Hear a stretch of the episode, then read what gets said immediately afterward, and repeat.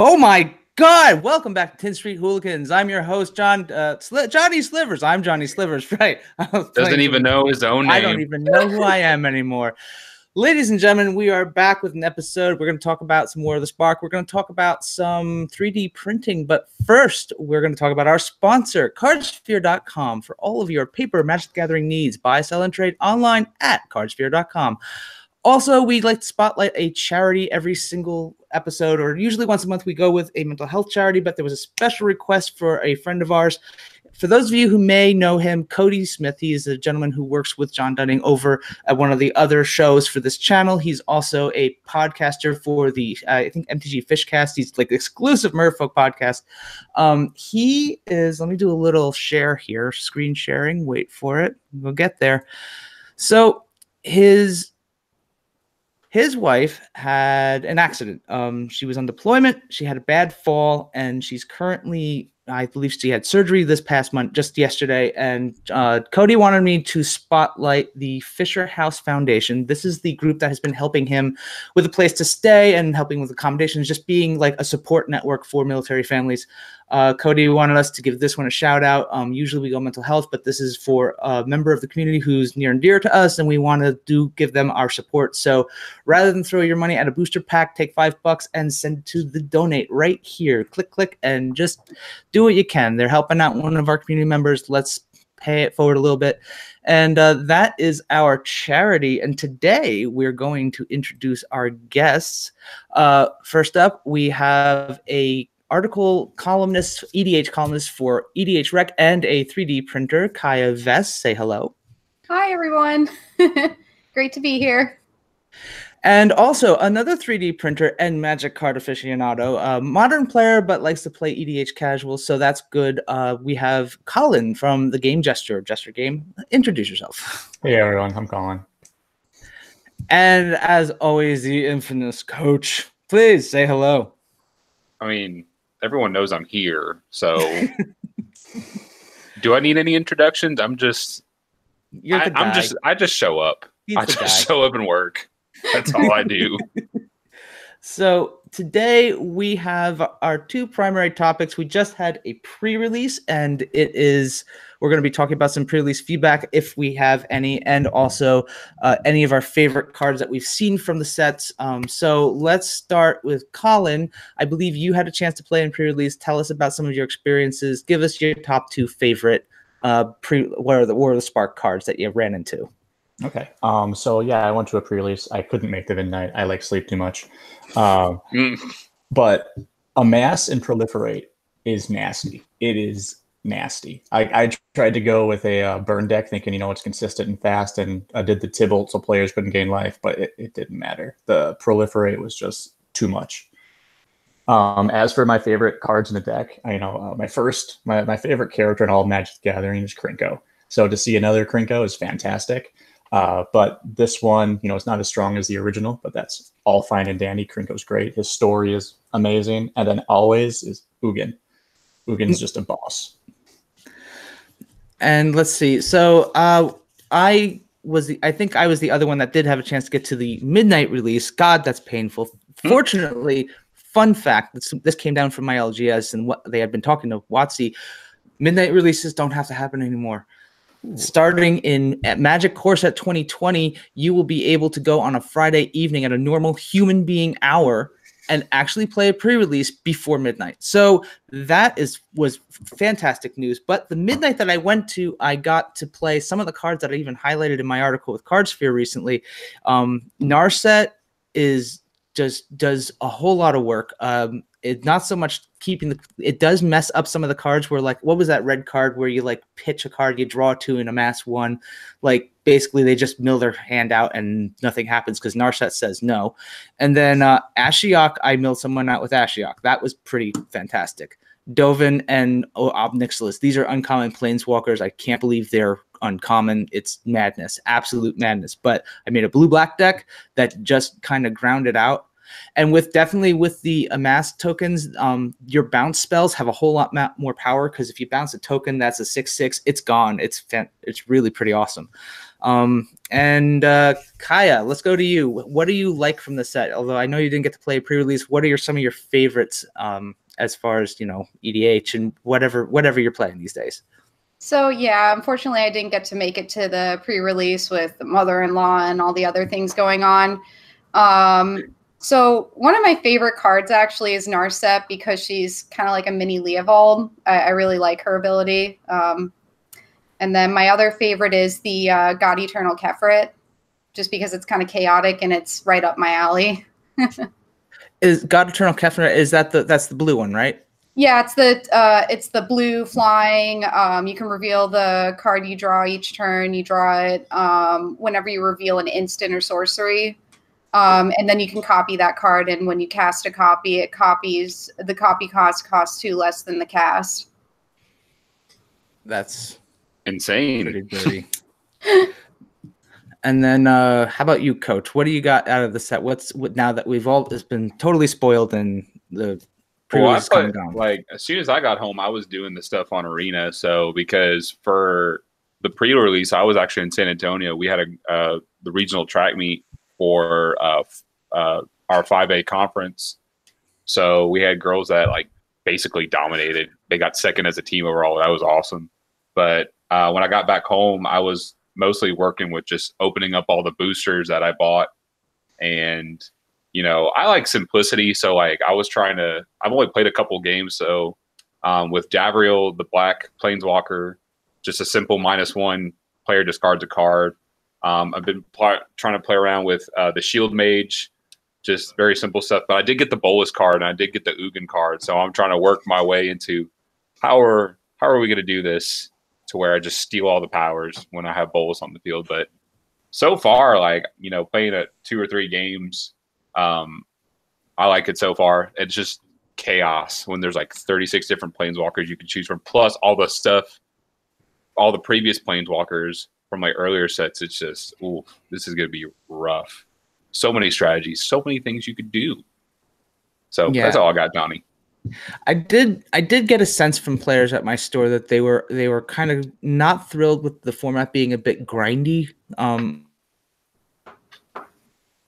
I don't know if any. I did, we definitely had games going to time, uh, and it was with the amassed tokens. It definitely slows things down. Like it's not like you have a clear cut shot to the finish there. Like um, I think what Colin said, you were playing trying to go like red burn, and just didn't quite get there because things were just clogging up the board and oh, that's yeah. what we we were running into that at our LGS. We were seeing a lot of the board state getting clogged up, and um, I guess another thing that's does has anybody seen weird distribution of rares? This was something that came up when I stopped in earlier this week or just afterwards. Uh, I was talking to one of the store clerks. They cracked six boxes, 18, 18 pre-release kits, like one promo Lily, and that was it but they had seven Nicol Bolas. I'm just wondering if anybody's oh. seeing, yeah, like weird distributions in their rares.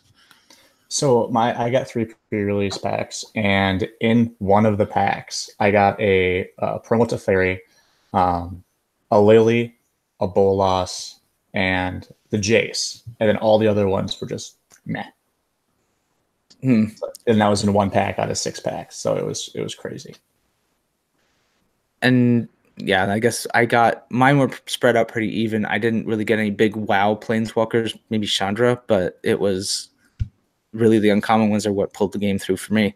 Um, I definitely forgot to talk about our what are we drinking drinking tonight? Dude, we're way past that. Like I know. I, I guess people already assume we're just drunkards. We're, this is why like, this is why John runs the show. And well, okay.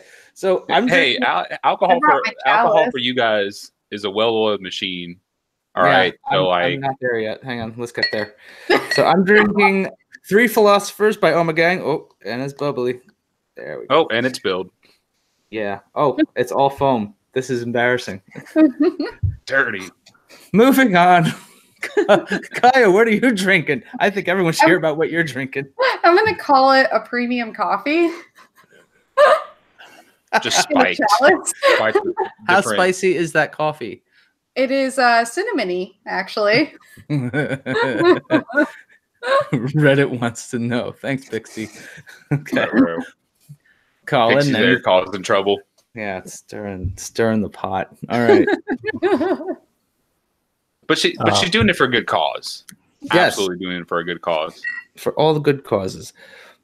Uh, so let's see. Any other favorites coming out of out of War of the Spark? Now that we've seen them all, we've had a chance to see some of them in action. Any other little nuggets that just like got, get there for you? Like you love to see in, in action.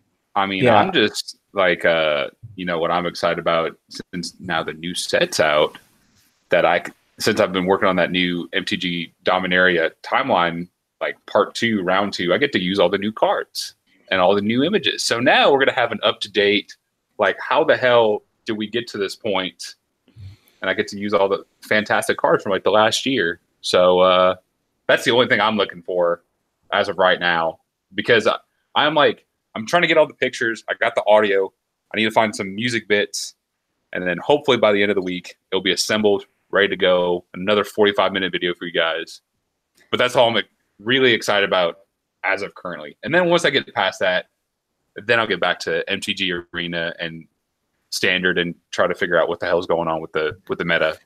So, and then and, like the audiobook too, the MTG audio, the War of the Spark book, it's on Audible apparently. That's the only MTG book on there. So, yeah, I'm probably gonna get that, use one of my credits and read it or uh, listen to it. So, but past that, then we'll go on with War of the Spark for me. I like to delay so, stuff. So wait, they put one of their own official books straight to audio. They, so they did. They're cutting in they on. Absolutely you. did. And Look at you, trend setting. You like you, you you did it first, and they're like, "Hey, that's a good idea," and then we're gonna do it. No, no, it was no. I, I'm pretty sure they did this like six months in advance. I probably just I probably just hey, auto audible. I mean, you know what? An audiobook would be a fantastic idea. I'm probably still going to do the Brothers War, you know, for as a summertime project and release it during like two days in football season because I am going to be like content created out by the time like two days come around. So I need to like plan ahead. But I think the Brothers Wars would be fantastic. I am going to read the book before, again, beforehand. So I know what the hell I'm saying. I don't have to stutter as much. So that way, you know, editing would take less time. And now that I'm familiar with Adobe Audition, now it's going to be a lot, a lot easier too. So, but yeah, that's the only magic book that's on there right now. I don't know if they're going to do any more, but I did get requests for the Brothers War, and I did get requests for uh, Planeswalker's Guide to Alara, which I might do that too because it's real short. It's like 160 pages. So I don't know. All right. Colin, let's hop over to you. Outside of pre-release, what what do you see from War of the Spark that's really like got you excited? What do you what kind of broken shenanigans are you looking forward to? So there's one card in particular that took me by surprise. Um, so the MG the Magic Arena season ended today, and the new season started. And there's a burn card that's basically a new Monastery Swiftspear, but standard. It's called Burning Prophet. It's a two drop, one any, one red, a one three Whenever you cast a non-creature spell, it gets plus one plus zero to end a turn, and then you scry one. And I put it in my burn deck as an arena. That's what I get to. And this morning I started on uh, when the new season kicked in. I started on gold two, and I'm already at uh, platinum three, and uh, no, sorry, diamond three. And this card is a workhorse. I mean, you get two of them out on the battlefield, and you play a shock you scry one, then you scry the next one. You're just filtering through your deck left and right. And then that teamed up with a oh, I can't think of what it's called right now. Um, your the card that you uh, play a red spell, like it's plus one plus one. You remove three counters from it. You get three red. Uh, I can't. Oh, Steamkin. Right yeah, Steamkin. Runaway Steamkin. Yeah. So this with Runaway Steamkin you can filter through the cards to if you don't want land you can filter at land and then this thing makes sure the top card on your library is a card you can play. So those two bump each other left and right and it, i was just blowing through stuff. Like it was burning through a lot of stuff that i shouldn't have. Like i was playing against a, a really good uh, Dimir deck and I, they had like three or four thought erasures but because that i was uh, because i always knew it was on top of my library i was i was ready for it. And i think burn with this stuff that's in there. I mean, I was blowing through a mass and some pro, uh, proliferate stuff way easier than I should because this little one three, you play three instants or three sorceries, and it's a it's a it's a four it's a four three, and it just swings, and it's a for a common, it's really good. That's that sounds pretty dirty. That's I'm glad to see it red pulling like its weight. That's pretty awesome. I'm a red player. Yeah. I, I, love seeing that. Yeah. So now we're gonna go to Kaya. I'm gonna we're this we're gonna this is gonna be our segue into another topic that we're getting into here. So Kaya, you tweeted something not long ago regarding one of the War of the Spark cards. It was a great lineup with an EDH classic, this new card, a third card, and then a great, almost like cardboard crack depiction of someone flipping a table. So, why don't you tell us about some of your favorites from War of the Spark and what you plan to do with them with your poor friends who play EDH with you? Yeah, I, am not gonna lie. I kind of feel bad for the people who play with me. Um, so I, am so going back to one of my favorite cards, Kefnet. I'm really excited because I can cast like multiple cruel entertainments and warp worlds. Those poor souls. Yeah. yeah, most people just kind of scoop at that point, but I tend to try to make them play it out if I can. you have to convince them. They're like, "Hey, I'm about to beat your ass, so, but please stay." I want to yeah. see this go I'm gonna enjoy it, and not so much you. You can't play magic, you, please. How does that conversation work? So sometimes I've actually had people who were kind enough to play it out, and actually I ended up not being the winner happily, but the game kind of went on for six hours, and oh. nobody had their own turn. Wow. You're a uh, monster. Oh my god. Six hours, like yeah. Uh, that's like half of a Game of Thrones season right there. Yeah, I, I told them, listen, I have nothing better to do, so we're we're gonna do this. I got nowhere to be. You're stuck with me. Great. Pretty much. Oh my god. So um, like no bueno. So I was thinking like everybody has a cheeky little story. This sounds like your regular everyday EDH. How how many people play? Oh, you don't you? You're supposed to put it on silent or vibrate, dude. Come on, man. Professional. You're yep. supposed to be the professional in this like almost relationship that we oh, have. I, I, I, it was, it was the beer. It's the beer's fault. I'll blame. We'll blame it on the beer. I'll blame it on the beer. yeah. Almost no technical glitches. Almost. We almost got Come on, there. Johnny. Come on. What are we doing? Oopsie daisy. That's why we can't have nice things. This yeah. is why we can't have nice things. I agree. It's broken. Are you happy now? you mean like I how I break games in Magic? Uh huh. I like or so stall far, at the very least. so far, I don't have I don't have a laundry list of rage quit stories for myself. Although I recently found a new appreciation for the fairest card in EDH, which is Cyclonic Rift.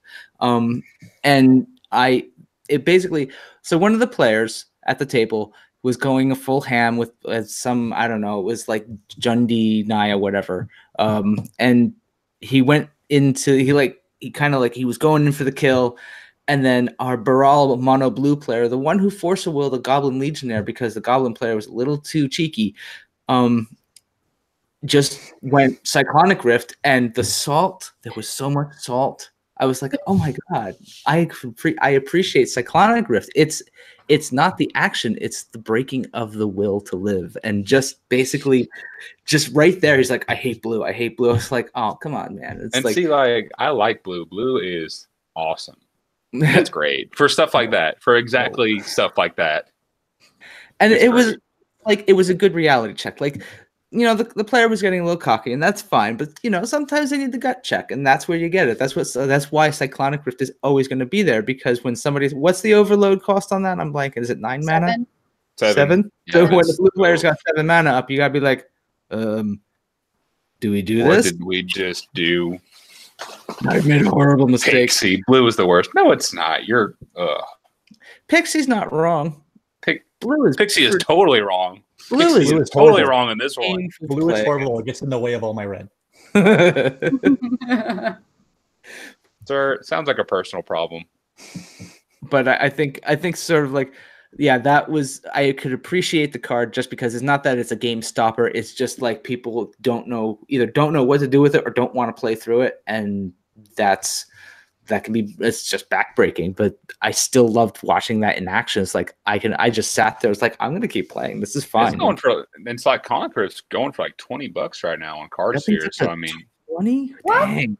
Yeah it's wow. Yeah, thinking about just getting rid of mine and like just moving on with life. You yeah, go like, you go browsing yeah, some of these cards like what uh Rhystic Studies is up to twenty dollars. That's a common card. That's yeah, but a common card from like the nineties or True. the early two thousands. It goes in every blue EDH deck. It doesn't matter. Oh yeah, It Why it's in getting that- Druid Age Yep. deck. But there's there's other cards I can't even think of them off the top. I was reading through all the all the Theros gods are going nuts. Like Xenagos and Purphoros, they're at twenty dollars. The there's a lot of EDH little staples. Like if you go looking through some of these EDH staples, go go to EDH Rec and go and look at their top 100 cards, and you just kind of browse through those prices, and they're definitely they were more than what I was used to seeing them at. this this now that you brought well that you brought EDH up, this sounds like a job for Kaya. I'm just saying we have her on here right now, Johnny. So you, I know. I mean that would it- man, you didn't even ask her if if you were gonna bring this up, you didn't even ask before. Come on, what are we doing, Johnny? You're So, killing me, like, dude. Kaya, I are look you, like I'm gonna have to take over next week if John yeah, doesn't you, come you back. next week, all right? He's gonna have to give me all the passwords. You know what? You know what'd be funny is if we just change all the passwords and he can't get back on his channel. Just keep making podcasts as them. make, make actual demands. Dude, he would be so. He would be so mad. That would be. But I would. Oh, That's probably why he gave them to me first. yeah. He he doesn't. Obviously, he doesn't trust me, which I don't even trust me, and I'm me. So. Uh, that's great. oh my gosh. so, Colin, you you've got you're you're more a modern player, but you do play some EDH casually. Do you have what are your what are your favorite rage quit stories? Like, what have you encountered as like these painful truths that people need to live through? Um, so my favorite one ever, uh, I went to a 200 person uh, modern event, and it was the first round of the event, and the event ended up going nine rounds. But first round, I was uh, compared up against a uh, Jeskai control player, and I turned to killed him with infect. The See, I, guy I was like it. I like it. I, I mad. like Infect, and it's great. Yeah, I love was- it. Fact. Yeah, a, a I win mean, with infect is it just it's so sweet because It is because you know it's not going to happen. happen that often. Because as soon as they stabilize, you're done. But it was it was turn one, uh, Greenland, uh, and then it was uh, the blighted elf or blighted agent, and then I had in my hand. Uh, Mutagenic Uh, growth. I had three mutagenic growths, and then I had um, blossoming uh, blossoming defense. And I just swung. All he did was able to put a land down, and he got so mad that he actually called the judge over. Had him look through my deck to make sure it wasn't stacked. And I said, "Listen, you grabbed my deck. You didn't even cut it. You actually reshuffled it. So I actually have to thank you for this for this turn two win.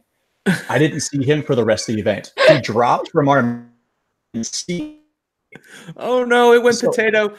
yeah, and it We're was back. it was it was an eighty dollar event to enter, and Oh. one one game one match in, and I didn't see him for the rest of the night. And you better believe I was looking for him. Oh my god, that's hilarious. I could do a lot with like eighty bucks. Like, man, yeah, so many, so many. Eighty bucks is a lot.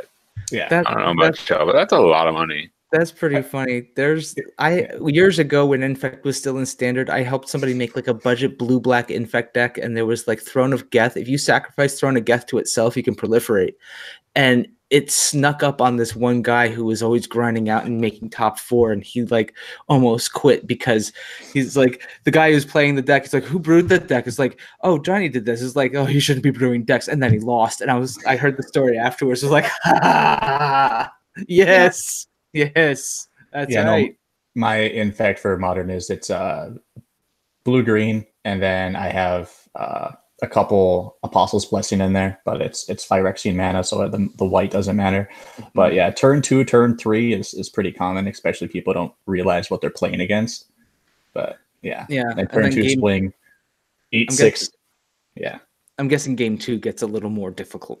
it really does. Uh, that's basically when I sideboard in a lot of my protect, a lot of my counters, things like that. But also with infect, I mean, blossoming defense, target creature gets plus two, plus two till end of turn, and uh, and That's hexproof. Well, also um, vines of vastwood. You pay it, you kick it, you get plus four, plus four, and basically you can't be the spell of target abilities. You know, it's infect has some built-in defense to help protect it, and it's it's nice. I like it.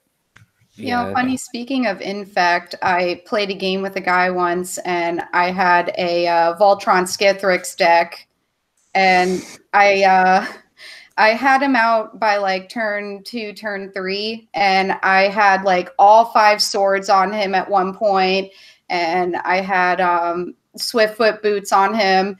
And the guy, I forgot what he did, but he somehow got rid of my Skithiryx. And I was like, okay, so I draw my card, I draw a Plague Stinger. And I played that, and I just aligned all of my stuff onto the Plague Stinger and swung for the kill. That's nasty. very salty. Yeah. Great. That's fantastic. Yeah. That, wait, now you was that that's a Skithiryx Tron EDH deck? Yeah, I made like a Voltron Skithiryx deck. Um, pretty much my the idea of the deck was to get them out like turn two or turn three and have them swinging. And I had like all of these artifact, these equipment cards, and all kinds of stuff in there. It was pretty nasty. Oh my god! Is that was that for one v one or like multiplayer? It was for one v one. I played this tournament uh, a couple years ago, and it was this weird tournament where it was one v one but French rules. So yeah, it was weird because like everybody was playing Zur the Enchanter. So like if I played against those guys, I was pretty much done. But for anybody I wasn't playing against, like with Zur, uh, I was I actually pretty much held my own pretty well. But yeah, it was weird. but I got a lot of hate in that in those tournaments. They actually made a rule to put the infect counter to 20. Ooh. That's not right. It's 10. It's uncool. Yeah, I only placed top eight twice. It's not like I ever won, but yeah, they they made that rule because a lot of people were really salty about losing against the deck. And you know, you just sometimes you gotta take your salt and make margaritas with it for the love of God. Just exactly. What are you, what are you trying to what are you trying to insinuate, Johnny? Well, I'm just oh, trying to say I'm just trying to say we're a wholesome entertainment show here and make the best of what you got. Dude, yeah. you are you are like you are getting rid of that alcohol pretty nicely. Yeah, I am, which means it's probably time to talk about the subject that I know nothing about.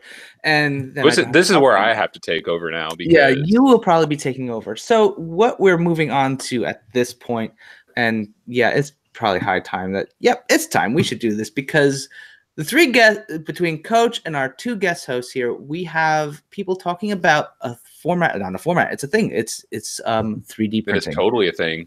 It is totally a thing. So the first thing i want to discuss or actually the first thing i want you three to discuss is how did you get into 3d printing? I want to now coach you we've heard you've been doing this for a while. Why don't we start with you because you're our our resident 3d person and how did you get into this this hobby, this craft? D and D, plain and simple. D and D Fifth Edition. When when I got into D and D, and I was introduced to Hero Forge, I was like, okay, now gotta figure out a way to make these figures. Or I wonder, like, because I've I bought a 3D printer like when I first got my teaching job, when I got my first gig, when I was like 22 years old, and so that's when the Da Vinci XYZ printer came out, and I was like, okay, this is cool. Ended up being a piece of crap, and basically, I wanted to get back into it because I'm pretty sure, like six years down the road, they should have made some like some upgrades and and a lot better stuff. And oh boy, was I like entertained and surprised when they made like like like the company Creality was like awesome. And so like I got into I, I was trying to look into different different printers and finally I I found one just a couple months ago, the Ender 3 and it's like it's awesome. Like this is the best printer I've had so far. And I've had plenty that I cycled through. Plenty I had to return to Amazon because of just weird crap that has happened. But yeah, I got into I got into 3D printing because of D&D basically. And Kaya, how about you? How did you get into 3D printing? So uh, one of my good friends actually did 3D modeling for a video game um, that they were working on, and I always found a fascination to it. But um, I kind of so when I got into Magic, I noticed some people online were like making their own counters and accessories and all kinds of stuff. So I was like, man, I really want to do that. So I had a friend, the same friend, teach me how to 3D model that way because I, I kind of wanted to I pride myself in making my own stuff. And um, so they taught me how to 3D model. And um, I'll say like one of the biggest challenges with uh, 3D modeling was mastering the manipulation of vortex or um, vorte- uh, vertexes. It was a big pain for me, um, but I eventually got the hang of it, and eventually I went from making like these tiny little counters and things like that to making a Bolas statue from like a single plane, which I have him kind of here. He looks like Frankenstein right now because my cat broke my original one. so, but anyways, yeah, that's what kind of got me into it. And I really found that I loved making like magic accessories. And I actually got into making Warhammer terrain because um, I, I play this tabletop game called Warhammer and I make terrain and buildings and all kinds of stuff. And Warhammer's been around for quite some time, so making terrain is like that. That's pretty fun too. Or printing the terrain is pretty fun. Like, um, I got into SketchUp, the the online like designer program, and so like I've been making prototypes of uh, D and D tiles that attach and detach uh, the universal tiles. So you can basically take any tiles and connect them and they have a lock in and a lock out so that way you should be theoretically you should be able to take any of those tiles that i make and they should all go together with you know they lock and uh they lock or they there's an out and an in and obviously now my cat's like dude what are you doing go away kitty see this is all the see well, as soon as i let the cat in she does this crap anyway so yeah the i I did SketchUp and I started to make like universal tiles to where you can make like corners and rooms and all that stuff and different walls. So now I just have to really expand on it. Because now I got a Thingiverse account. And so I've been using Desktop Hero 3D. I've been using SketchUp to put all my designs up. And so mm-hmm. now I'm at like 140 followers in like a month, which is great because all I do is just design stuff, put it on there. And I put like a whole bunch of like different races on. That's and then awesome. like all the all the Hero Forge stuff, um, I'll probably put on there later and just like, oh, here's what I've here's what I had from like Hero Forge. Just go ahead use them as you want because uh, a lot of stuff there's there's a few things that um, Hero Forge does that uh, Desktop Hero 3D doesn't.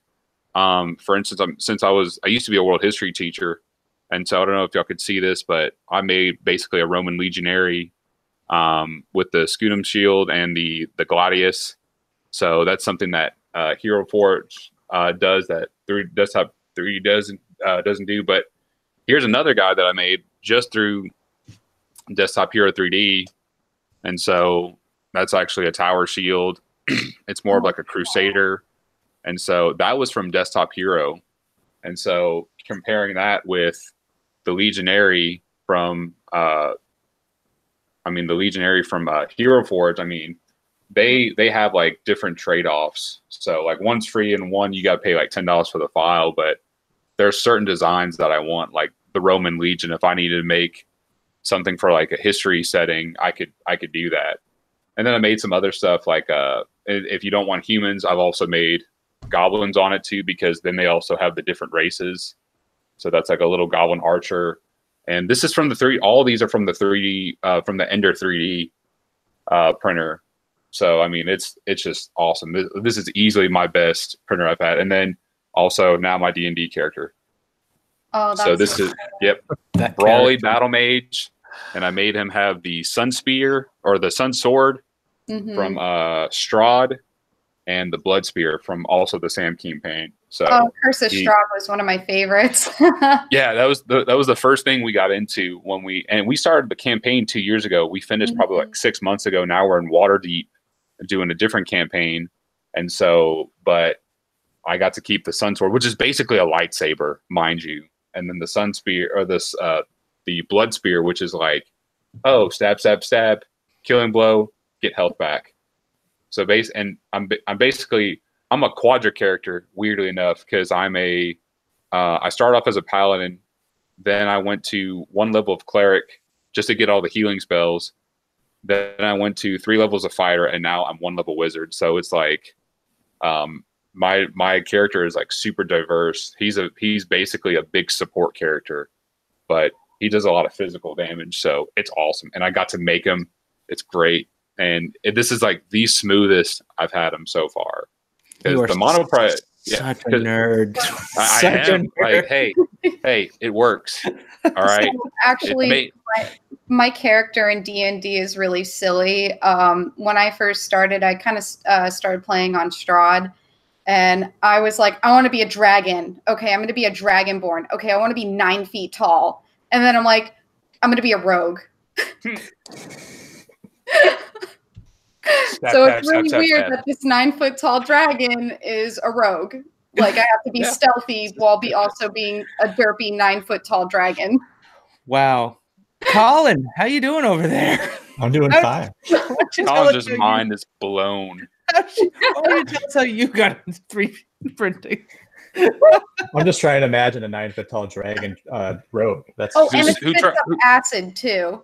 Who, who tries to sneak around, mind you? Yeah, it's like saying, "Oh, my character from like like my character's basically the giant from Game of Thrones from last season, and he's trying to sneak around with a giant ass club, and just happens to have Viserion's head on top of it, who spits acid and all kinds of other stuff. That's what we're talking about. I'm the mountain. nine nine dragon, dragon head. Oh, Jack's okay. not sneaking anywhere. Okay. Yeah, I didn't think that one through. Jesus. Um, oh. So I got into 3D printing way back in eighth grade, and uh, so it was basically shop class. Uh, we had a couple CNC machines, uh, a couple mills, and I really enjoyed the uh, the woodworker. Like you'd build a design, and then you would teach, the, you would tell the CNC where to cut, how to do things, and then you would take this, you know, solid brick or a piece of metal, and it would just cut out where you told it to make the cuts, how deep mm-hmm. you told it to make the cuts. And then 3D printing is just the exact opposite. You make designs instead of taking something to mill it down to nothing, you take nothing and build it up, and it just different level of creativity. And I have a friend um, who manages a machine shop and anytime that he has a question of saying, "Hey, I need to do this. How would you do it?" Or if I have a question saying, "Hey, I how would I do this?" They say, "Well, just I ask them what they would do, and I just do it backwards because it's kind of the same thing a little bit." But then, yeah, I've been doing it ever since. And once you know, 3D printers started getting reasonable and, and usable for consumer products, or you know, for you know, to make money with, um, it was really easy to get into. Yep, and here's the cat. Aww. So actually, Colin, you bring up a point. It wasn't necessarily in my outline, but it, we've uh, you all are going into the, your favorite games to print for already. So when you're talking about printing for like commission, like is this something? I think Kaya, have you done commission work too? I think that's the I, case. I actually have. Funny enough, I kind of brought something that I was commissioned a little while ago, but I made a better one. But uh, some people ask for like um, cosplay props. So I have the caster gun from uh, Outlaw Star here that I made. That's it's really uh, in two pieces because I'm trying to make it spring loaded, but it it actually I can load the bullet in and everything. Sweet. And Colin, how about you? You are you doing any commission work with your stuff? I know you're doing with actually tell us about you're doing commission work with your um, EDH specialty card holder thing. Yes, give me one second. Okay, yeah. Um, so this is basically um, so this a commission work. So mainly, so I have four printers, and I do a lot of prototyping for companies. Hang on, hang on. Did you just say you only have four printers? Only four. Only four. You heard you heard that right, folks. He's only just four. scrubbing it. Okay, go ahead, Colin. Um, I do. A, yeah, I do a lot of work. Um, a, a, lot of my commission work is people who are designing for a patent, or if there's a company looking to design something so they can get it into the molding process. They they send me you know what they're looking for, or they, they have a rough sketch or something, and I, I 3D print it for them. Whether they need a hinge or something to be spring loaded, I, I, I make them about four or five different versions of it, and then I send it to them, and that's that's where a lot of my 3D printing work comes in. Uh, and that was kind of cool. Like one of them, uh, one of the questions you asked, "What's your favorite 3D printed item?" I have a couple, but one of the coolest ones I had is a while ago. There's those, uh, they're called, I think, life straws. They're straws that have a filter in them where you can like drink swamp water and it yep. turns it into real water. one of my, what that is. Yeah, one of my uh, one of my customers, they had me design that. So it was basically the casing, and then it had a. So the one I did, it would slip in together and then they would put the the filter and everything in the big spot and lock into place. So they got the dimensions and everything already, and then they went and they got that mass produced and molded, and then they how it works now is a little bit different. But that's one of the really cool things I made. A lot of the other stuff is you know trinkets and small things, but that was something I made that's like wow, this is this is really cool. But um, yeah, other than that, I uh, thought of because I play I play a bit of Commander, and to keep track of you know Commander tax and life and like Commander damage, all that. I was like, know, we need to keep this organized. So many people are extremely organized people. I am not. I'm an organized chaos type of guy. If it's in a pile somewhere, I know it's about in there. Um, but yeah, I made my uh, my commander my uh, command zones um, as just a fun idea. I I made one of them, and I went to a commander event, and so many people asked me where I got it, how I got it, where it came from, and I said, all right, well, give me your email. You know, I'll, I'll send you pricing, and just it's blown up from there, and it's just it's crazy. Yeah, that's, that's awesome. Yeah, that's awesome. so cool. And so, like, how much are they selling for? What do you? What, what's the? uh How much that commission go for for you? Um. So the commander trays, they're I think they're eight fifty and then three dollars shipping. But if you buy more than one at any point in time, it's just additional dollar for shipping for weight wise. Um, I do do some custom stuff, like some people who do uh, partner commanders.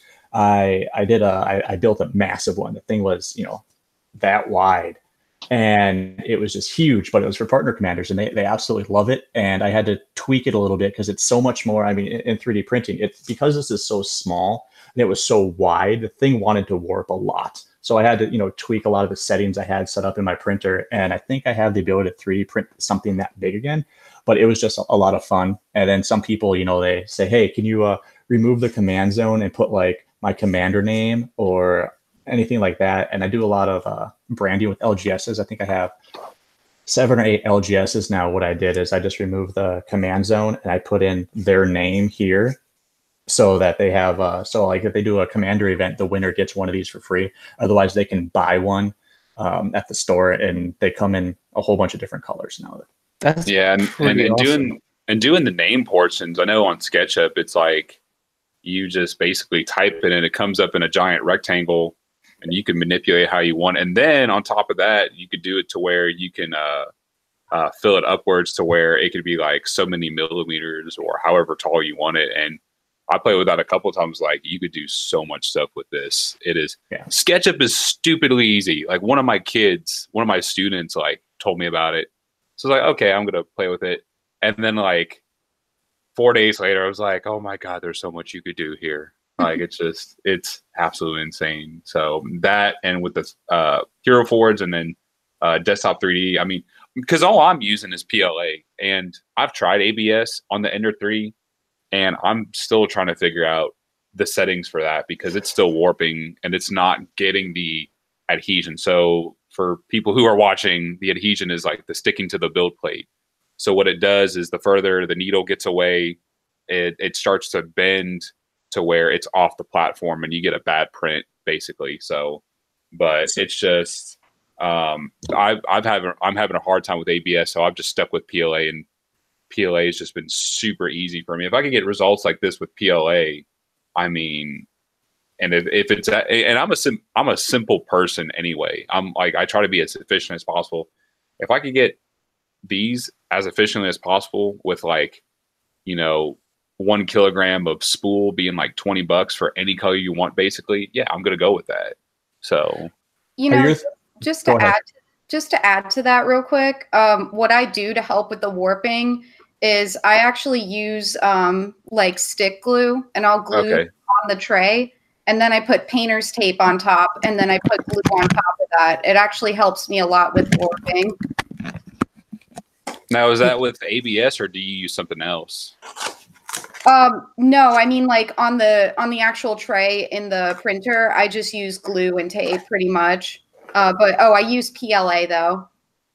See, like because like my I've never seen and, and I've done that with the mono like and I still do that with my little Monoprice printer.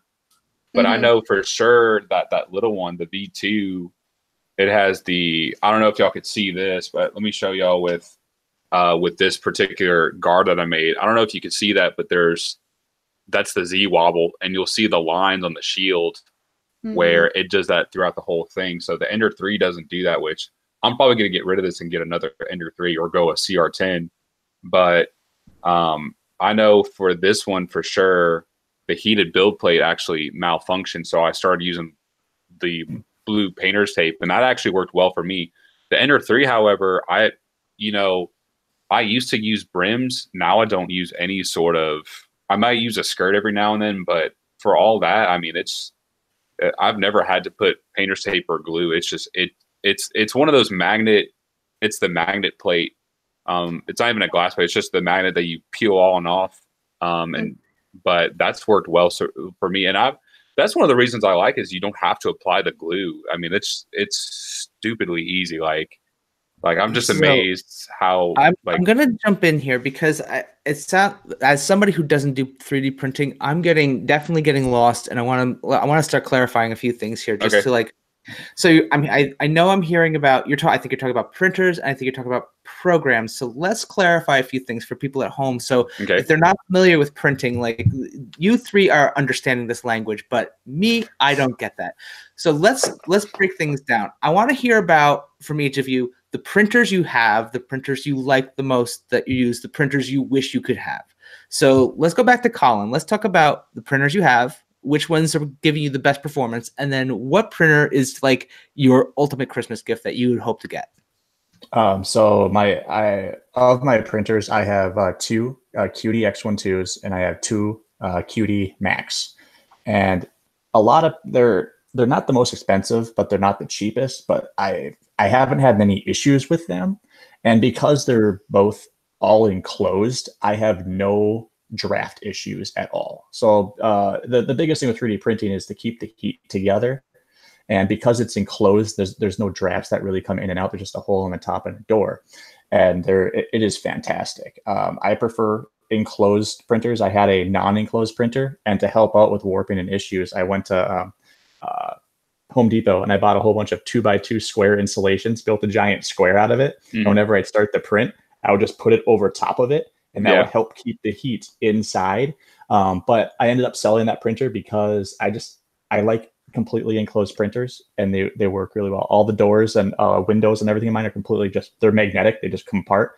And then once I start printing, I just put everything on there. And my printer, once it's heated up to let's just say I'm doing PLA, it'll be 200 degrees. It'll be done printing at 200 degrees Celsius. And once the uh, once it's done printing, it's on cooldown it'll still be 185 Celsius a half hour later. It takes a long, it keeps that heat in really well. Yeah. And for some of y'all who don't know who, what PLA is, PLA is basically one of the simplest, like beginner level, entry level, like material that you use. It's a uh, corn based, I think it's a high fructose corn syrup based like plastic. Polylactic so, acid. Yeah, that's that's what it that's what it's called, but it's it's like a sugar based or a corn based like like so where it's like basically it's non-toxic whereas like abs is a little bit more toxic but um, it's more i think it's i think abs is like sturdier and pla is more a little bit more flexible. But i know i use pla and pla is a lot easier to work with than abs yeah abs so um, pla to print it about 195 to 205 degrees Celsius for a melting point based on, you know, your, your printer. And then if you use any like funky, weird designs, ABS, you got to print it at 230, 235. Mm-hmm. It takes longer to heat up. And then your build plate temperature for uh, PLA, you know, 50, 55 degrees is a good build plate temperature. And then like I use, I'm gonna cover the namer. I use these glue sticks. You know, I, I got a case of them like seven dollars and there's 14 yeah. sticks in here off of a really big online marketplace um and but i mean and then pla like the the bed plate in order to print abs on a bed plate you have to get up around 70 75 degrees celsius just for the bed plate from my experience and yeah. i prefer to stay away from abs because it takes longer to heat up it takes longer to cool down the finish is a little bit better but that's it's pers- it's not that big of a deal for what I'm doing it for. Yeah. Do you want that many headaches for a, like I would say marginal quality compared to like something that's easier, more efficient, and maybe not the best quality, but it gets the job done. That's that's yeah. how I would see it. And especially when changing filament, if you have ABS in the printer and you're switching to PLA, you have to mm-hmm. set the printer at 230 degrees Celsius, yep. and then you, you push it to extrude it, and then all of a sudden you realize your PLA is kicking in at 230, and it's just melting all over the place. Oh and yeah, it's, it's yeah. extruding super fast. Yeah, it is. Or you go backwards. You go from PLA to ABS, and you're like, okay, it's at 200. I, I extrude the rest, the leftover of my PLA, and all of a sudden it jams up because the ABS mm. isn't melted yet. So it's like, oh, now I got to take the head off of it, and 45 minutes later, clean it. So it's yeah, I, I like PLA, but I mean, I do have customers who do request ABS, but I prefer PLA. It's just a lot uh, easier. We'll be getting into some more material talk. Kaya, Donnie, what? I'm gonna have to I'm gonna have to send you this little Monoprice so you have something to play with because I'm gonna get rid of this soon and get me a Creality CR10 or another Ender 3. So Are you kidding? I'll probably you I, need to send me your address and I will send this to you. Just I barely have time for the paper cardboard game. Well, you know what? All you gotta do is all you gotta do is click a button. I'll even give you a spool. Damn it! Like, you're gonna bright like, pink. I'll give you a bright brand pink. new like like two pound spool, and you just get to play with it. Just do it. It's Sounds not hard. Right. I will get on pink. Google Hangouts private privately and tell you how to do this. Custom yeah, I will do this. with coach. There is there is no question. I will send you this and you will do this, young man. Oh my god. young man, he says. Uh Kaya, so tell us about the hardware. What kind of printers are you working with and do you have a favorite? What would you like to get? So the current printer I'm using is actually FlashForge. Um, I got it maybe like three or four years ago. I uh, got it off of Amazon. Um, I think my alt, my next purchase would probably be well, my next plan is the Prusa. It's um, I just uh, heard a couple of great reviews about it. I'm still researching currently because I'm not in too too much of a rush to update my printer. Um, but with the Prusa, I can, for instance, with my printer, I can only print like five inches by five inches, whereas with the Prusa, I can like print my entire Bolas statue yeah. in one go rather than like in pieces. Because everything I print that's large on a larger scale, I have to print it in pieces and then put it together. And then, see, like, my, see, like mine, mine's a, I think the mine's an eight and a half. Actually, mine's a trying to think, and I think a nine by nine by ten, and that's a pretty big like surface. So, and then the one I want, so the Ender three, like I like I mentioned before, like the Ender three is what I have, and I think so far that's my best printer of all the ones I have because I have some little horror stories that we could come back to later, but. Uh, but the build plate is a really, you know, it's it's a pretty good build service. Like I could probably build a smaller version of the complete Bolas if I if if I wanted to. Um, and then like the one I want is the another Creality, the CR10, where it's a 12 by 12 by like 16. So that's what I want to build like, you know, like the ships for D and D, or build like the Tarrasque. Like I I built a Tarrasque before, like it's happened, like a, a baby Tarrasque. Oh my! But God. I want to, and I tried printing the the massive Tarrasque, and I just ran out of filament, and I didn't realize I would run out of filament. So here's like a there's like a three quarter Tarrasque, and then just like nothing else on top because I ran out of filament. And then uh, if I wanted like a big like Christmassy item, because the CR10 is like 400 bucks, and so being that it also made this company also made the Ender three. I'm thinking it has like the same nozzle, same extruder, same build plate style, and all that. But the one I want, I want like if I really wanted to go all out, is like a true MakerBot, like the three grand like Big Daddy printer. Like we're going all out. Yeah. but if I have to be on a if I have to be on a budget, which I am, because that Ender was not expensive. I mean, like arguably ultimate ma- like some of the ultimate masters booster boxes are more expensive than what I bought, which is stupid because like this is cardboard and I bought a machine that's like twenty dollars less, and it makes stuff. Like it physically makes objects that can kill people. Like for those what we're working with. Yeah, and for those of us who aren't kill people. All right, so behind them. Meanwhile, at Magic frozen. Christmas Man, we're just buying innocuous paper cardboard things. It's all fine. Whatever. Actually, some of my Warhammer terrain can actually probably kill someone. I've made giant death spikes before it's conversations going dark. well, you know you're entertained. You know you like this. All right. You know, so, you know this is you know this is Oh, but real quick, this is the death spike that I've made. It's pretty massive. That is totally gonna kill. You will kill someone with that. That's not a. That's not, dude. That's not a. It's if not I kill, around. it's when I kill someone. yeah, it's That is- sharp on top too. Like I've actually cut myself. So That- what infill that- percent is that? Because that thing could have some weight if it's higher than 20. I'm sorry. What infill percent is that? yeah, what's the infill density? Like 40, 60, 100? Like, can you like throw like a javelin? like is that two is that two rolls in in one? I I actually I actually had to print this in pieces.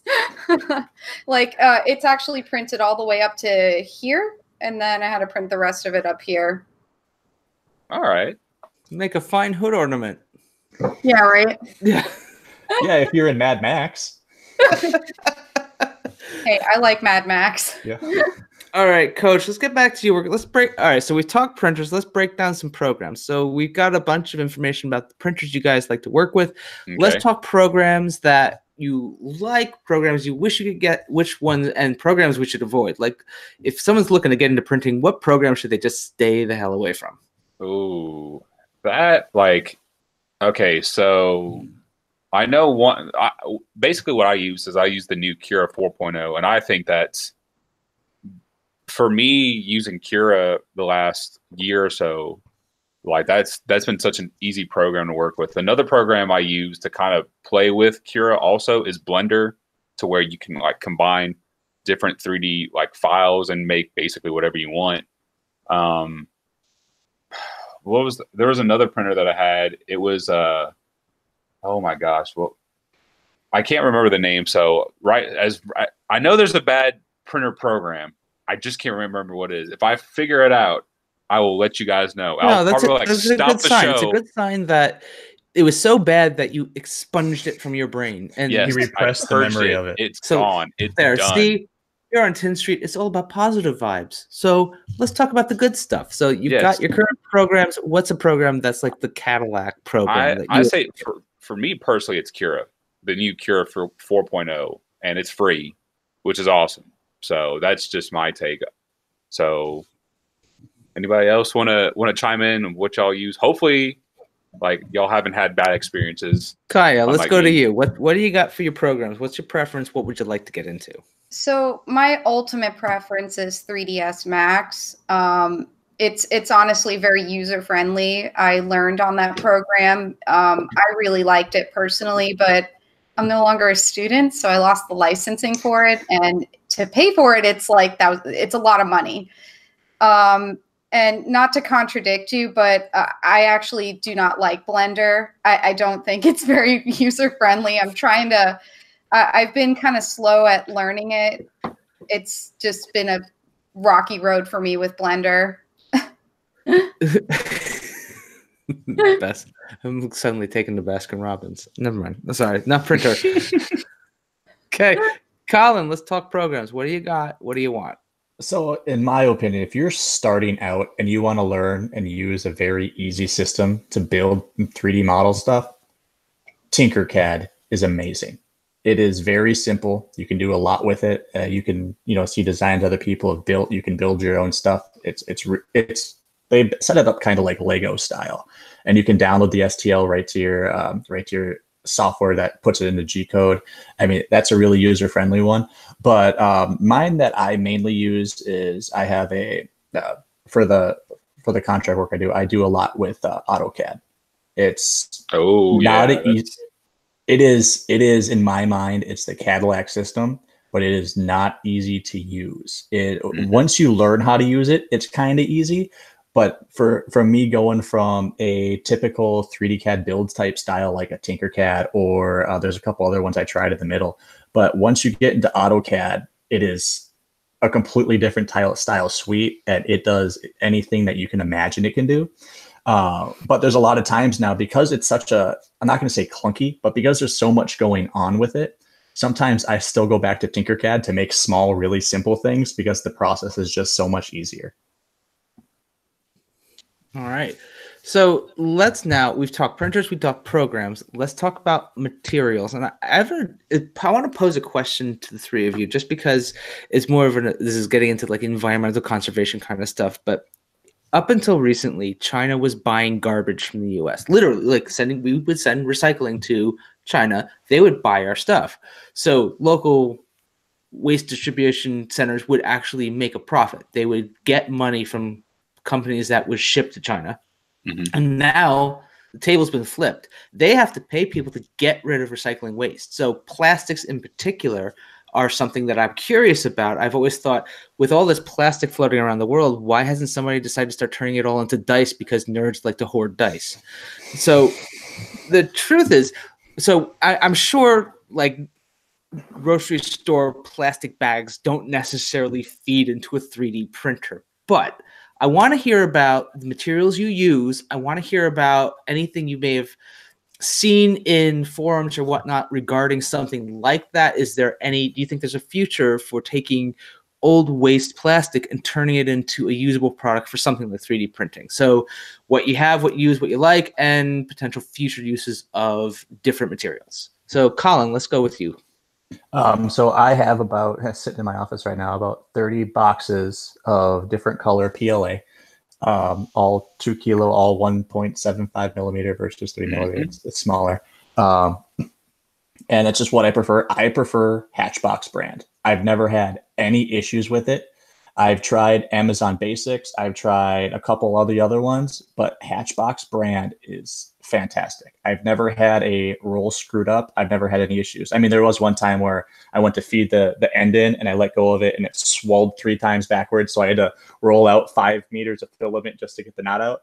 Sounds uh, about right. Yeah, right. Yeah. Um, and and the tubes are so small to fit the filament into. I have big hands. I just have to, you know, it's, it's like threading a needle. Uh, but Hatchbox band, brand, not sponsored, but they are fantastic. They are amazing, and I can't recommend it enough. They have a lot of color variety, mm-hmm. um, and they have you know glow in the dark. They have carbon fiber. They have. Do you get the filament. Do you get the uh, the silk PLA yet? I haven't. I've been playing with carbon fiber. I got I got bronze and I got the uh, I got a different now there was the there was a silk gold and that was from a different brand and it's awesome. Like the uh the silk bronze I think that I have from Hatchbox, it's awesome. It, it really like for an it's like an extra two dollars per roll, but it's like it's worth it. It it oh, yeah. does the job. Oh yeah, Hatchbox PLA is or any of the products that I've had. Like when I do uh, ABS, I get through Hatchbox. It's a little bit, in my opinion, it's a little bit more expensive than the other 3D materials, but it, it's worth it. You're not buying the lowest quality, you're buying good quality stuff, but yeah, it's also not the really most are. expensive. You know, it's it's really good. I couldn't recommend it high enough.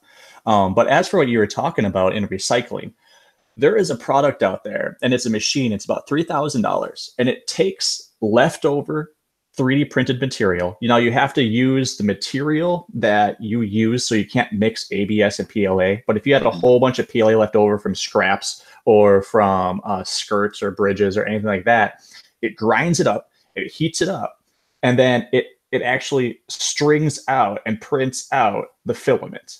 And that's really cool. But a lot of the stuff I do, I would never need that. But uh, a place that I know who they're a big, they're a warehouse with about 400 uh, 3D printers that just do mass 3D printing. They got two of these and they just they they reuse their junk filament and it's it's really cool i've seen it used and it was it was really cool to see but me i just i just throw mine away and do, do you think there's any for that kind of a machine do you think there's any way to apply that to something like leftover grocery shopping bags or anything like that or i think there is the... i think right. there is i just think we're a little early for that right now because I, I I don't. We're still probably not. in like the experimental stages of something like that. So yeah, because what we're doing, yeah, yeah. I'm just curious because when I'm here, uh, when I'm listening to the radio, I'm hearing about these stories about the fact that garbage companies are now having to pay to ship out their plastic. There's that's like free product just sitting there waiting yeah. for somebody to figure out these machines and take it. Uh, so let's go over to Kaya. Kaya, what kind of material are you working with as far as your filaments? So um, I'm actually working with um, 3D Solutech, I believe it's called. Um, it's a little bit cheaper, but it works for what, what I need it to do. Uh, I haven't had any issues with it. Anything, any other products, like any of the materials you'd like to work with, or is that just kind of like that's your um, go-to? It's my go-to for now, uh, just because, like I said, it works within my budget. But I have used Hatchbox, Hatchbox before, and I I haven't had issues with that one either. I'm still kind of experimenting with, excuse me, the type of materials I want to use. But for right now, I've just been using the 3D Solutech. All right, and Coach, let's. I think you. Let's talk about your filament materials. What kind of stuff do you like to work with? Right there, all PLA. They're all hanging. Yeah, just print your behind See, it, this too. is how this is how I throw you the off. And here's here's the thing. Here's the kicker. My PLA choice, Hatchbox, and Solutech. and I still have left and I still have leftover that leftover Amazon basics crap. Yeah, I because see it. that- Top left. yeah. Let Okay. guess, So I'll be getting the Amazon Basics, right? all right. So bought a Tevo Tornado, which I'm pretty sure Kai remembers when I was trying to build. I sent you and Miguel Zavala, who is absolutely a great artist. But I remember, I think last month of the month before, I started building the Tevo, something with the Tevo Tornado. I was like, hey, look at this. And everyone's like giving me advice and all this and this ginormous printer. So I switched over from Hatchbox to, and then I started printing with, oh, I wonder how Amazon Basics works. Well, I printed a knight statue in silver. It's great. I still have the picture. I think I've sent it on Twitter. It's awesome. Okay. So to finish off the leftover silver, all right, I decided to build a log cabin, like something for D&D, like a D&D building, like just something super simple. 13 hour build. Okay, it's fine. Go to bed. Come back up. Somewhere between like halfway through the build, we must have had a power shortage, power outage, because there's no resume print on this. So when I came back, the whole print reset itself. So it started from the very beginning. So it printed like a half layer, like half of the structure, and then somewhere between that, just restarted itself. I don't know how this even worked because the whole log cabin was like being printed on top of another log cabin, like to the side. and so by the time I got up, there was this just tumor of like gray, like silver gray PLA plastic. And so I, I, I turn off the printer and it's still hot. And so I was like, okay, all I have to do is just pull it because it should melt, right? Bullshit. I pull on it and the whole housing unit just collapses. It's just done. Like screws, wires, it is done. Like that bastard was like melted to the to the yellow tape to the to the whole unit just so I'm pissed. And this is like this is a printer that's only like a week old at this point. So I tried to like I was so pissed. I was like, this is like the second or third printer, like because I wanted a big printer. And this is when I was just like, screw it, I'm gonna go to the Ender 3. And now I'm like not regretting that anymore. But before that, I was been I've been trying to work through like different large printers, and this is the third one. Different brand. This is like, screw it, I'm just gonna send it back. Amazon gave me the money back, but then I called them. I was like, hey, I want to order the Ender 3. And so they gave me like $140 back and they gave me sent me my Ender 3 like the same day with like another thing of filament. But dude, yeah, like Amazon Basics destroyed my like $400 printer. Like destroyed like God. so I mean, I, I, I, I, I'm. pr- It might not. It might not have been the plastic. I just hate Amazon because there were so many warping issues with PLA. It didn't stick well. It was a bad sign to begin with. Like I already had problems with that, and so, but that was the the dirty bastard. I think that that destroyed my Tevo Tornado because it was working okay. And then I'd started using Amazon Oh. Basics, and it was it was no ah, no that was a bad Sounds like- idea. sounds like a fantastic train wreck. So, Like, it was it was it was god awful. Like well, I was and, and if, if Grace if Grace ever gets on the little show, she could tell you how pissed off I was. Like just like yeah, all I hear is like yell you yelling and screaming about your printers, like which is true, which is obviously true. So but Brainstorm Brewery did a wifey wife edition of, of an Oh, episode. she- maybe maybe we'll do something like maybe one day, but oh, she would she would have stories for she would have war stories for you. All right, so let's let's round out. Let's talk about the last piece for the 3D printing. Let's talk about your favorite pieces, not the nightmare pieces that destroyed your printer, but let's talk about like the the coolest, funnest piece that you've made that you're like the proudest of. Like you're just it's. All right, it's I'm gonna need bomb. a picture. I'm gonna need a picture because I All right, I might have dig up- So uh, while you while you What? guys talk about that, I will find pictures. So you find be your pictures. I am All right, finding we'll go over picture, to Kaya. Johnny. Kaya, let's talk to you. Let's talk about what's your favorite 3D printing piece. What's like what just like nailed it for you? So it's weird because I have I'm really torn between two pieces.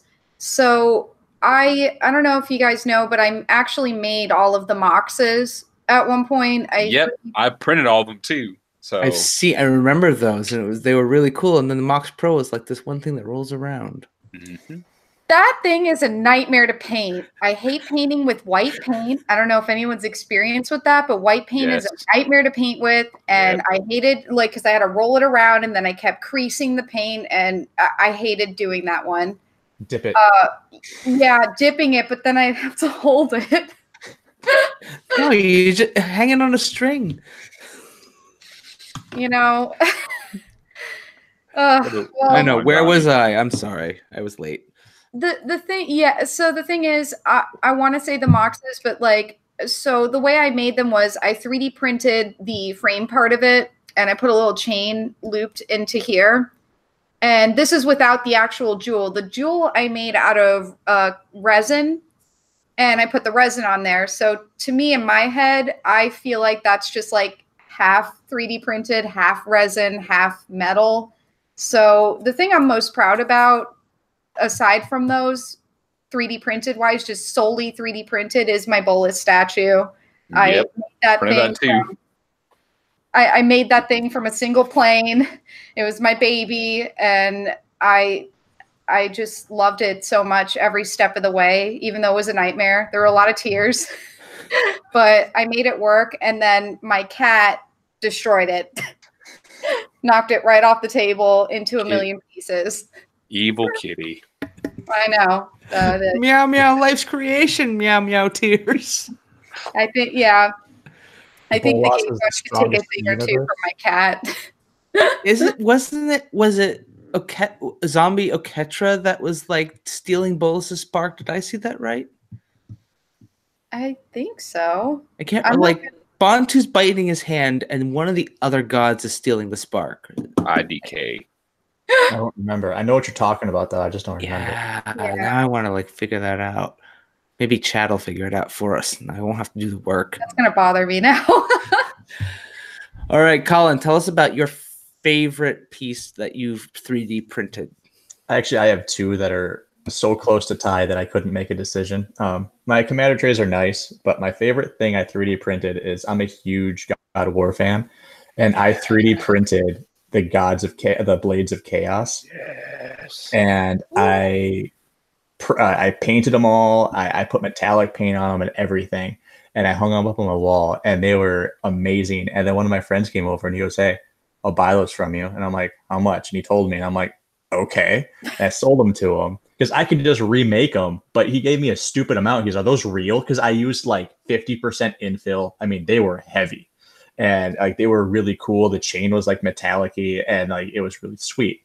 Um, the only one that's tied with that is I am also a huge Crash Bandicoot fan. Uh, There we go. Yeah. And um, with the uh, release or the announcement of the Crash Team Racing re coming out, I actually 3D printed. It's about 18 inches wide, about 12, in- uh, 18 inches long, 12 inches uh, wide, a Ripper Roo on his cart.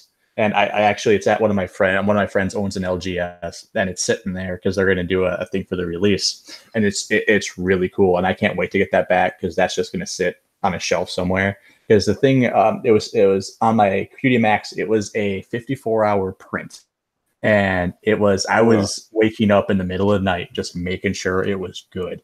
And Making I- sure I- it didn't reset and make tumors like mine did. exactly because on that long of a print, it is a nightmare. You just go check it because every you know five six hours, okay, everything's good. Make sure there's enough filament on the back of it. Make sure everything's fine. and then the printing part of it. Uh, but it was one solid piece, and it I did actually 65% infill, and I used right around an entire roll of filament on it. And the thing is, it, it's about yeah, about I'd say it's about a 15 to 18 inches tall, 18 inches wide, and 12 inches, uh, 18 inches long, and 12 inches wide. And I am so excited to get this thing back. Sweet. All right, coach, you got those pictures? All right. Here's the first one the statue, the horse statue.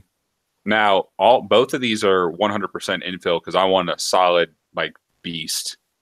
So this was the this was before this was the this was the picture before log cabin tumor destroy Tevo tornado like, incident. And then the first one I here's the test I so I did a test print and then I was like, screw it, we already have a big enough build plate. So my first true successful print was this badass little thing. Little that took the full Tevo Tornado 12 by 12 by 15 build surface, or um, except for the width, obviously, because of a, the ship design. But that took 24, 26 hours and used about 500 grams. That is also a 100% density, like ship. So, but it was that was my first true print on the Tevo Tornado, and then after that was kind of like garbage, basically. so it, yeah, uh, yeah, it's no bueno. Fantastic. Yeah. That's this is all things that are foreign language to me, and thank you will get a print. God you will get I a have... printer sometime soon. You better send me your address. I will send this bad boy to you. no. All right. I mean, I'll print out dice. That's what I'll do. I'll print out dice. No, you can't because the bottom piece, well, if you do dimples, you'll be fine. But the bottom piece that's on the bottom is going to be flush with it. Mm-hmm. And all the other numbers will be fine. Your bottom piece is going to be screwed up unless you print it on a corner. Stop ruining my dreams. No, God I'm just trying to help you out. I want to help you out. You print it on on the corner and you'll be fine. So Don't all the corners have to be like little flat surfaces, essentially, or, or rounded. Okay. Or you can just do like you can have the little stands, like the break off stands, like on the sides. That, you know, Donnie, you just do you, son. Just do just you. Seriously, I've got the bit most exciting thing for me as far as like nerd stuff goes one of the places I work had one of these secure, like lockable cabinets with a garage door style, like folds down. I'm putting all my paper nerd stuff in that cabinet. It's oh god, it's awesome. It's and the shelves are designed to carry a couple metric tons. So no card stock is ever going to warp those shelves. That's my excitement. I can't even talk about 3D printing. I live a simple life. Please send help. All right. So that was a really cool discussion on 3D printing, and this is a time that we're going to go around the bend and talk to every get, have you get all your details about where can people find you. Let's go to Colin. Colin, where can people find you on the interwebs? Um, so you can find me on Twitter on I think it's uh, game underscore jester. Um, I can I can let you know that for sure in like one second. But other than that, I do have a uh, on Etsy. I am the Game Jester, uh, a small account that I'm working on. A lot of my stuff really doesn't flow through there. A lot of it's just people emailing me. Um, I have a YouTube account. I'm doing some box openings. Uh, I'm planning on doing some 3D printing tutorials and some other stuff. That's going to be a lot of fun that I'm working on. Um, I do tons of giveaways. But yes, my Twitter handle is at Jester underscore game, and then that's how you can get a hold of me through through online. Um, but yeah, that's about it. All right. Kaya, where can we find you? So um, you can find me on Twitter. It's at Kaya Vess, K Y A V E S S. I also have a YouTube channel. Um, I do have a couple of podcasts on there and a few videos. Uh, maybe I'll put some stuff up in the future. It's uh, you could just look up the girl with the lotus tattoo. Um, and then the waiting for waiting for invites too. I'm just saying, YouTube channels need to need to invite the coach on there. Right. Let me know. Yes. hey, um, summertime is in four weeks. All right, so we'll have all we'll have all 45 days to work with. coach has free time. I do. It's awesome. Hashtag coach free time. Great being a teacher. Oh my goodness. Um, and then lastly, you can also find me on Facebook, although I don't post as frequently on Facebook as I do on Twitter. But Facebook, it's also the girl with the lotus tattoo. All right, Coach, give us a spiel. Where where are you at? All right, so they, you can find me on YouTube at the Card Bazaar, where currently I'm still working on the the uh, Dominaria timeline, which is basically like a part two to that kind of famous MTG timeline I did last year. But it's only, I guess, kind of strictly for Dominaria, and it goes to the War Spark. Yeah, I, am going to be using the new cards. That's what I got excited about in the very beginning of the episode. Um, you can also find me on Twitter by going to Coach at the Card Bazaar CC. CC, by the way, does not mean collectible cards. Let's just get that out of the way. It means it's like short for Corpus Christi, where I live. It's like two hours like north of the Mexican border. Um, Crackpack Fever, who is also in the text, could vouch for me because we are like we're basically border buddies almost. Because um, lots of times I usually visit the valley, which is like the area right between the Mexican border and like the United States, like the that little uh, just that little area that's like close to the border. So I'm in like Crackpack Fever's neighborhood. So, um, but I think let's see, what else do I have? Oh yes, I also have podcast too, which I don't remember what the podcast name was. It's probably the Card Bazaar. So far, it's only the audiobook that's on there because people don't want to actually go on YouTube. So it's on Anchor FM. I JJ from MTG Strategist could tell you, but um, and then I also have the Thingiverse account. So if you look up the Card Bazaar, um, you could find my account there. You could look at some of the designs I did on Desktop Hero 3D, some of the other stuff I did from SketchUp. But yeah, that's basically what I got, and that's what I'm working on. And hopefully, Brothers War, uh, as far as an audiobook, would be the summertime project, and I'll be able to release it um, during football season. All right. And for those of you at home, my name is Johnny Slivers. You can find me on Twitter at Johnny Slivers. You can find me at cardsphere.com, blogging EDH, blah, blah, blah, all that good stuff. And you can tweet at me if you have questions about that because I don't go to Reddit. And you can also, uh, where else? I, have got a YouTube channel. It's called Cackling Carnarium. But really, you'll find me here at They Said We Said on Tin Street Hooligans. So, with that said, uh, this show rocked. I was I did not know any of that stuff about 3D printing, and this was really cool. So until next time, uh, thank you for joining us. I hope you had a great time. If you have any questions, please leave them in the comments below. Also, be sure to click that subscribe button, click the little shiny bell button if you want to hear about the stuff that's coming up because Mr. Dunning also has all kinds of stuff going on with Director's Cut, U Tunes, and the Hive Mind. And by all means, bug John Dunning for some questions because I'm sure he loves to hear from you. Ding. All right, ladies and gentlemen, thank you again. Kaya, thank you. Colin, this was awesome. Coach, as always. And until next time, have a fantastic evening.